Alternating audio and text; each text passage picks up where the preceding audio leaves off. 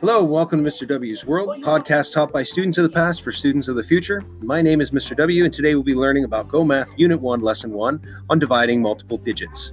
So you might ask yourself, how would I go about solving a problem involving, involving excuse me, multiple digit numbers? So first, let's look at key points to remember. Uh, number one, I want to find out how many times one number, which is my divisor, would go into my dividend or the other number. And then I'm going to subtract to find the difference between them.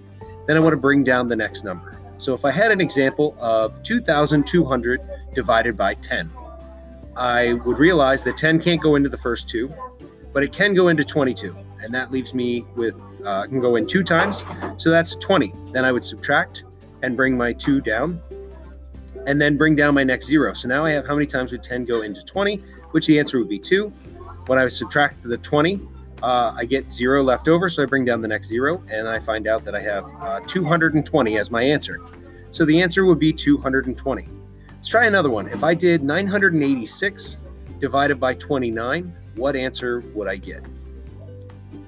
So if you took a second and solved that problem, you would realize that 29 cannot go into 9, but it can go into 98. It would go in three times, which would give you 87. I would subtract to find I had 11 left over.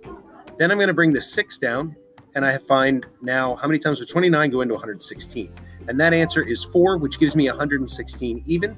So the answer would be 34. 986 divided by 29 is 34.